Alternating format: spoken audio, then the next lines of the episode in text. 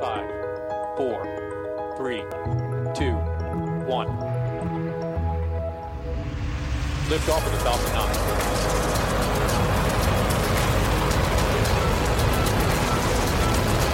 Falcon 9 clear to clear the towers. Hi, I'm Marc Boucher. Welcome to the Space Economy Podcast and the next episode in our special series, Doing Business in the Solar System, hosted by Elizabeth Howell. Today's episode focuses on countries that want to become launching states and what that means. New Zealand was the most recent example of a country to become a launching state. Now, the UK, Australia, and Canada all appear to be on that path. Listen in. Welcome to Doing Business in the Solar System, where we talk about finding opportunities in the universe. This is a SpaceQ podcast, and your host is Elizabeth Howell. For many years, Canadian orbital dreams were restricted to launching things in other countries, but a proposed launching facility in Nova Scotia secured nearly $11 million in Canadian investment money this spring. Its location takes advantage of the Earth's rotation to boost rockets into equatorial orbits. The facility is at an early stage, so early that Transport Canada says it isn't yet ready to comment, but we do have Kenneth Hodgkins, president of International Space Enterprise Consultants, on the line. Mr. Hodgkins used to be the director of the Office of Space and Advanced Technology at the US State Department, and he was in Ottawa, Canada a few years ago talking about Canada as a launching state. Welcome, Mr. Hodgkins. Hi, Elizabeth. It's my pleasure to uh, to be joining you. Thank you very much. Well, thank you. It's our pleasure to have you here because uh, this is a really interesting development. And as you well know, there's been movement on the launch even between our conversations. That's how quickly this uh, conversation is evolving. And so there'll be a lot to say as the year progresses. And so before we begin to talk about the new launch facility or the under development launch facility in more detail, what has been your involvement in uh, the negotiations or at least the discussion to date? Well, Elizabeth, we we have uh, my office uh, before while I was there. Um, my staff and I did a lot of of, of uh, work on the rocket lab launch from New Zealand, which informed us on what might be what might be needed for Canada. Uh, that was a huge amount of work, both between the U.S. and New Zealand, because it was a U.S. facility in New Zealand, but also uh, New Zealand had to look at what it was to be a launching state and what were the international and regulatory um, requirements. So the the negotiations between the U.S. and Canada have not really taken off because there are certain decision points that will have to be made. One is is, is, it going to be a totally Canadian built um, rocket or will it be hosting uh, a, a um, launch a, a, launcher from another country say the united states in the case of new zealand and if it was if it were to be with the united states um, you know manufacturing the rocket you'd have to comply with the uh, missile technology control regime. Uh, you'd have to negotiate a technology safeguards agreement with with the united states. Uh, luckily we've done many of those so a lot of it is fairly straightforward but it's again to protect us technology that's on foreign soil. Uh, the the the second kind of aspect of all of this is the commercial aspect and when you know when will the commercial operator be ready to to um, start doing this in in earnest? Uh, we have not i had not up at that point a year ago talked with with any of the uh, commercial or potential commercial operators uh, but I, I do understand that's going to be a decision that will be that will be made um, you know, in the commercial realm. But but equally important is what the government of Canada will decide to say or not say about this. Um, and we have not had any government to government discussions other than maybe some fact finding on the uh, TSA and the MTCR, but a formal agreement between the US and Canada really depends on the nature of the operation in uh, in Canada. If it's solely a Canadian operation uh, with its own rocket, nothing comes from the United States. The issue, a lot of these issues go away.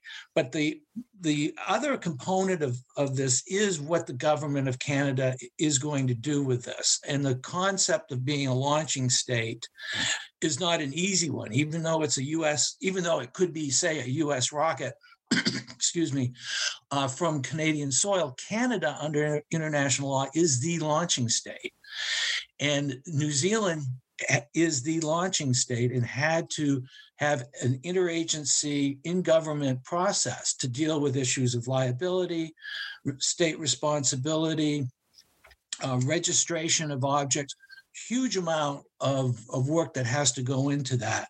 That is, what will it mean for Canada to be a launching state? And those are the kinds of discussions that I had actually with some of my Canadian counterparts is that that issue, which is very, very important because having a launch facility in Canada means Canada is totally liable and the Canadian taxpayer is totally liable for any damage that launch operation might cause to a third party under international law. So it's not just a question of having a facility, it's also what's the Canadian policy going to be? What's kind of the strategic view that they'll have? That makes a lot of sense. Now, you used a couple of acronyms in your discussion there. One of them was TSA, Technology Safeguard Agreement. So, can you right. explain what that means to uh, to people? Because I understand it has to do with attracting American users, right, into Canada. Uh, not necessarily. What it does is, is, the technology safeguards agreement really is between the U.S. government and the Canadian government on what steps Canada will take in conjunction with the U.S. to protect the uh, the U.S. components, in this case, the rocket, a launcher, um, protect it from uh, ex, uh, from uh, technology leakage, if you will. Uh, who will be on the facility? Will the U.S. in this case have access on a regular basis to the facility to track what is what is going on? Uh, it, you know, specifically the in in order for us to have fairly high, uh, you know, fairly complicated technologies that have strategic implications, that is building a rocket how do we protect those not only from a, a, proprietary standpoint but just also from a security standpoint? And we have technology safeguards agreements for other activities in space but we have ones very specifically with new zealand that lays that out. It's a fairly straightforward process but it's um, and in fact that probably goes along a lot smoother than the other issues I was talking about having to be done domestically on uh, taking on the responsibility of the launching state. Understood. So, so I guess what I'm saying is the TSA, the Technology Safeguards Agreement, is just to secure at all times U.S. technology that is on foreign soil. Okay. And the other abbreviation that you used, what was that? The Missile Technology Control Regime, um, for which Canada is a member, it's not a treaty, but it's an understanding among countries that we will control certain levels, uh, certain um, uh, missile technologies based on levels of performance from um, you know from from being developed by by other countries. So we agree within the MTCR that there are certain things, certain components that can and cannot be exported to non-MTCR.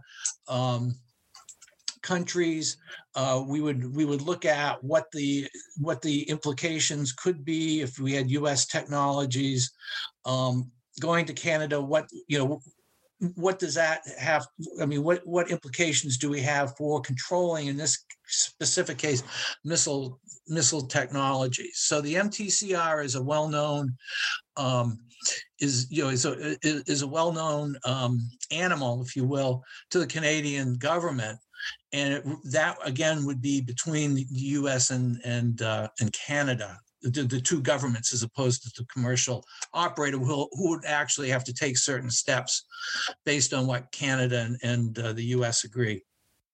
That's right. And um, so it's just interesting having this conversation, even about the legal and the regulatory ramifications, because for people that are maybe outside of the space business, they may not understand why we have these long development timelines. And that's a big part of it, right? It's not only the technology, but getting all the, the pieces into space, especially with intergovernmental agreements and treaties. Can you give a sense, though, about what's been going on because even with those those metrics in mind the, the fact that it takes a long time for space development to generally happen we have been kind of sitting here a while waiting for this facility in nova scotia to maybe or maybe not be available. So what's your sense about how well we're doing you know in, in the terms of getting it ready getting it out there? What kind of things i guess do we need to do to make it move forward aside from obviously the funding that just arose Right. Well, it's interesting when you made the point about it, the, the, long timeline. What's fascinating about the situation we're in here, we're in today, is a couple of things. First of all, you know, 15 years ago, the idea of these constellations of, of small sats, these little little cubes, small things, that was that was that was sort of something universities did. Now, now today we have this huge, huge proliferation of small sats being launched from rockets as well as off the space station.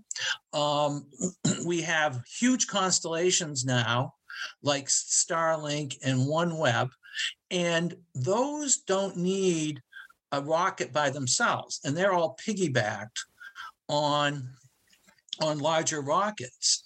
So that's one bit. That's been one you know big development in my view in terms of this conversation the second one is you know it took us six decades to get to the launching states that we have aside from from New Zealand. That is, we had Iran, North Korea, India, Japan, Israel, the U.S., Europe, you know, China, Russia, uh, and that all kind of went along. The, all, all of those de- rocket developments were done kind of in a vacuum for national purposes and whatever. Now, over the last five or six years, we have New Zealand, who is now a launching state. Canada is now taking, you know, concrete steps forward. Australia is interested in also hosting a spaceport, and the UK. So we could have four new or we, we could have four new, um, or I'm sure three more new launching states within a matter of years. That's pretty rapid pace, and so the uh, and, and, so the timelines that we're talking about now are actually shrunk because we there is a market in, in at least from what I understand for these small for, for these small launchers because the the small sat people don't always want to be secondary payloads on a bigger payload because the bigger payload calls the shots on when it gets launched. And so they have that independent ability to to use different small smaller launchers to get the small stuff if you will up into space is is huge and that's how that's occurring rapidly. And i would see once the funding is is secured my assessment is the commercial the commercial folks are going to start putting a lot of pressure back on the canadian government to say okay we're ready to roll. What are you doing and actually, that leads into my next question, which is obviously big launch market, a lot of new entrants, as you pointed out, coming in all over the world. So, what is it about Canada's potential location that's going to make it unique or distinctive or attractive to potential customers? Well, I think the the the the fact that it's available is probably the most important thing to the to the potential uh, customer. I think the second thing is uh, th- there, there's a certain comfort level in dealing with Canada. Canada's NATO ally. You know, Canada's. Yeah, I mean, just generally from a political standpoint, uh, it's not like launching a small, you know, going to a rocket launcher in some other country where they might not be as transparent in terms of their regulations.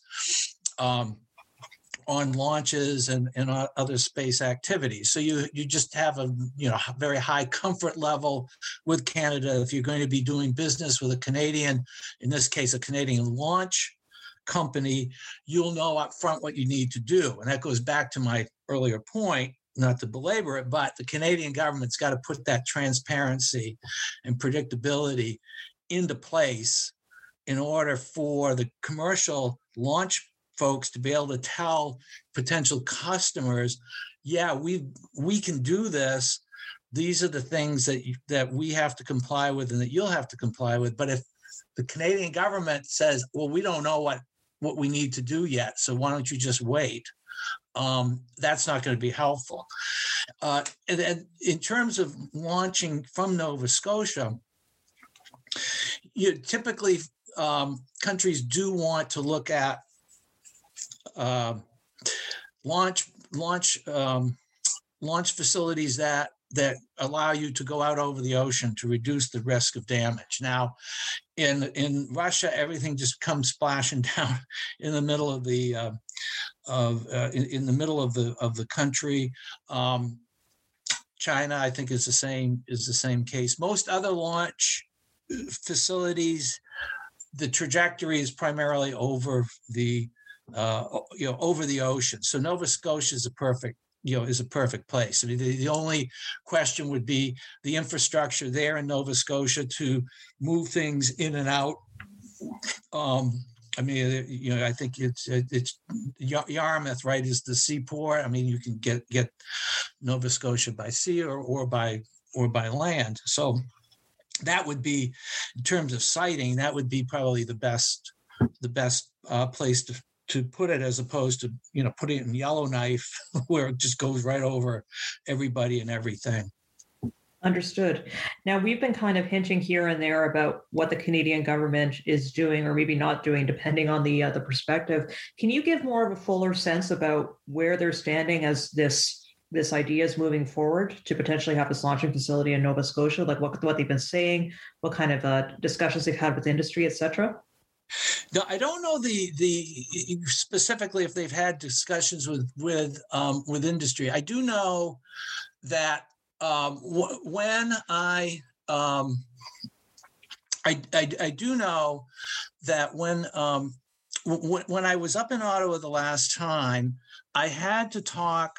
Uh, I, I had long talks with the Canadian Space Agency on uh, what needs to be done as a launching state.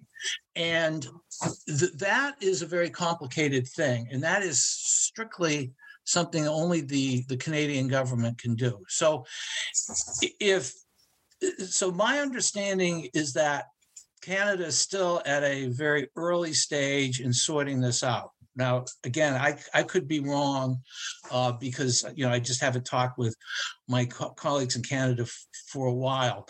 But if again, let's take the scenario that it's going to be a U.S. manufactured rocket like we have with Rocket Lab, and they're going to use Nova Scotia as its facility. And so the rocket itself is built by, by a US company.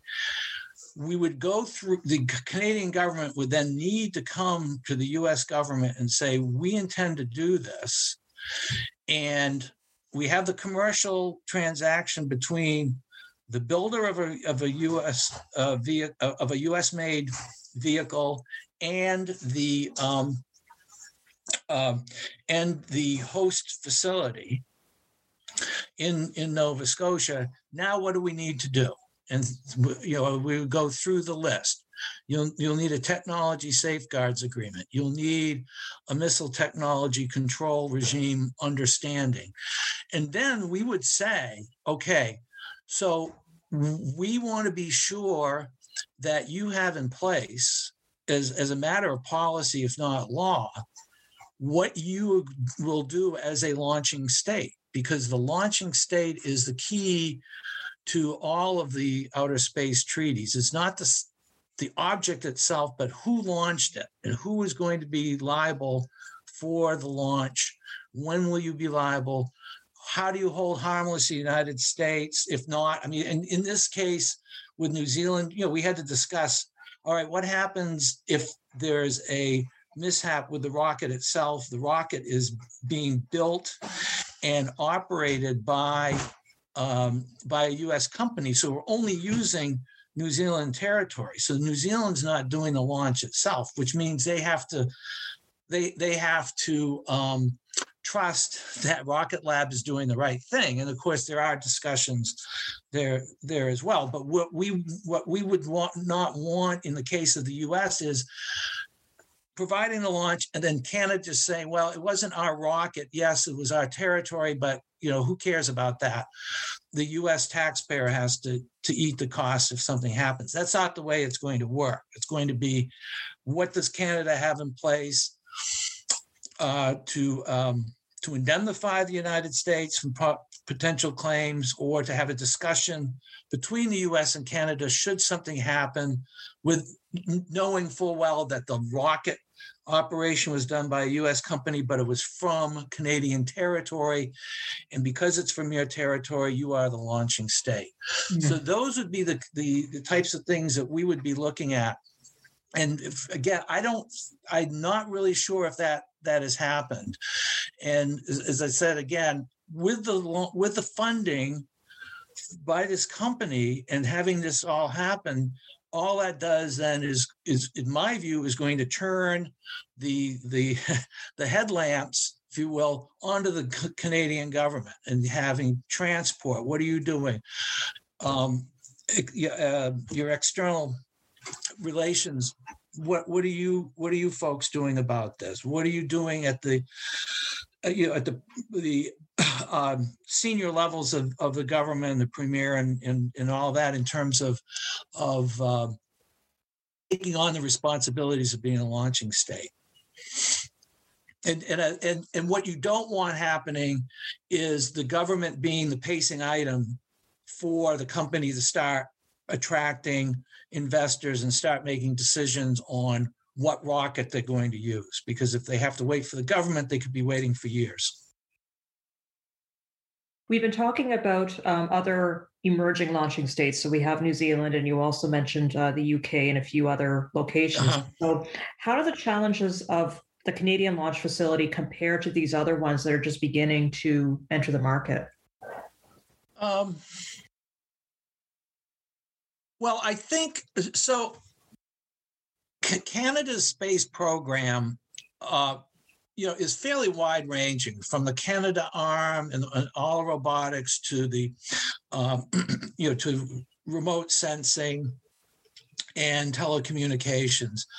And Canada has done this, you know, on its own, as opposed to say the UK doing most of, of their space activities through the European Space Agency. and uh, Australia and New Zealand, while they have space programs, you know, they haven't launched things. It, it's not as it's not quite as as robust. So Canada has a huge amount of institutional knowledge on you know the managing the space sector interaction between the government and the and the private and private operators so for in, in my my impression for the uk and for um, australia they they would have to go through this whole laundry list and i'm not sh- quite sure that they're they're quite set up for that now in the case of new zealand it was this you know this this company says, I want to launch from New Zealand, a lot of money to be made. What are you going to do to help me do it? I mean, that basically was what happened.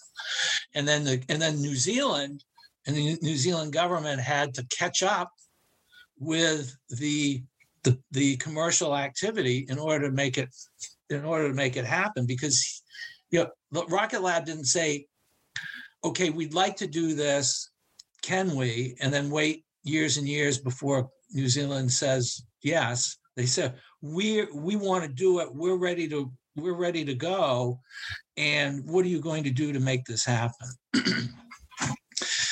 With Canada, you're kind of in between all of that, where I, I say you have the institutional experience on on managing you know a national mm-hmm. wide-ranging space program, but you but you're also going to have to deal with the the questions that this company are going to ask is when can I start doing it? When can I start marketing my launch vehicle, my yeah, the launch vehicle to potential users? When when is it I can start really stepping out and and know that I'm not going to get shut down because the bureaucracy finally caught up and said, no, we don't think this is a good idea at all. So therefore, we aren't going to license you. We aren't going to allow you to to do any of this work. So they need they need some certainty fairly quickly, in my view. Okay, and then uh, we're just about out of time, but maybe if we could have one more question really quick, take about a minute. Sure. If Canada does end up having a launching facility, because this is such a fascinating conversation, I'd love to keep going. But if we do end up having a launching facility in Canada, what are you and your business most looking forward to? I, I think th- th- there are a couple of things. First of all, I'm excited about the idea that we have all these new launching states starting, and particularly within the NATO alliance, where we could set the rules for launching states and say these are the things that need to be done for by our by the users of our facilities by other launching states transparency predictability uh, controlling orbital debris just kind of rules of the road. Like, you know, the, I use the analogy the Dutch India Company, they had the ships to get to the east. If you didn't like their terms, go build your own ship. You know, in this case, the launching states control what what goes up and how it goes up. And I and for me, that's a fascinating idea of how do we bring those those those countries together the new ones together within the NATO alliance, and and and what we what we would um, what we could do from a political and policy standpoint. The other part I think is exciting is the the having a capability there that users with the small sats and who knows what else have have um, have an option to use because right now the small sats do have some small vehicles like Rocket Lab, but a lot of them have to go on on larger rockets where the primary payload is the one that sets the scheduling. So you you what you add to the space enterprise is a lot more flexibility and and options for who knows what other applications. Like I said, small sats 15 20 years ago were were were things that were you know were, were like some kind of hobby or, or like amateur radio now it's a it's a big business Well, thank you very much for your discussion. Um, it was so nice to talk about this, and I hope that we have the chance to engage again when the um, the development becomes a little bit more advanced. And so uh, that was Kenneth Hodgkins, president of International Space Enterprise Consultants, on the line. And this was Doing Business in the Solar System, a SpaceQ podcast with Elizabeth Howell. Well, that's a wrap on this episode. Your feedback is very much appreciated. Please use our Twitter channel at The Economy Space to contact us or send an email to podcast at spaceq.ca. Help others discover our podcast by writing a review on whichever platform you use. Thank you.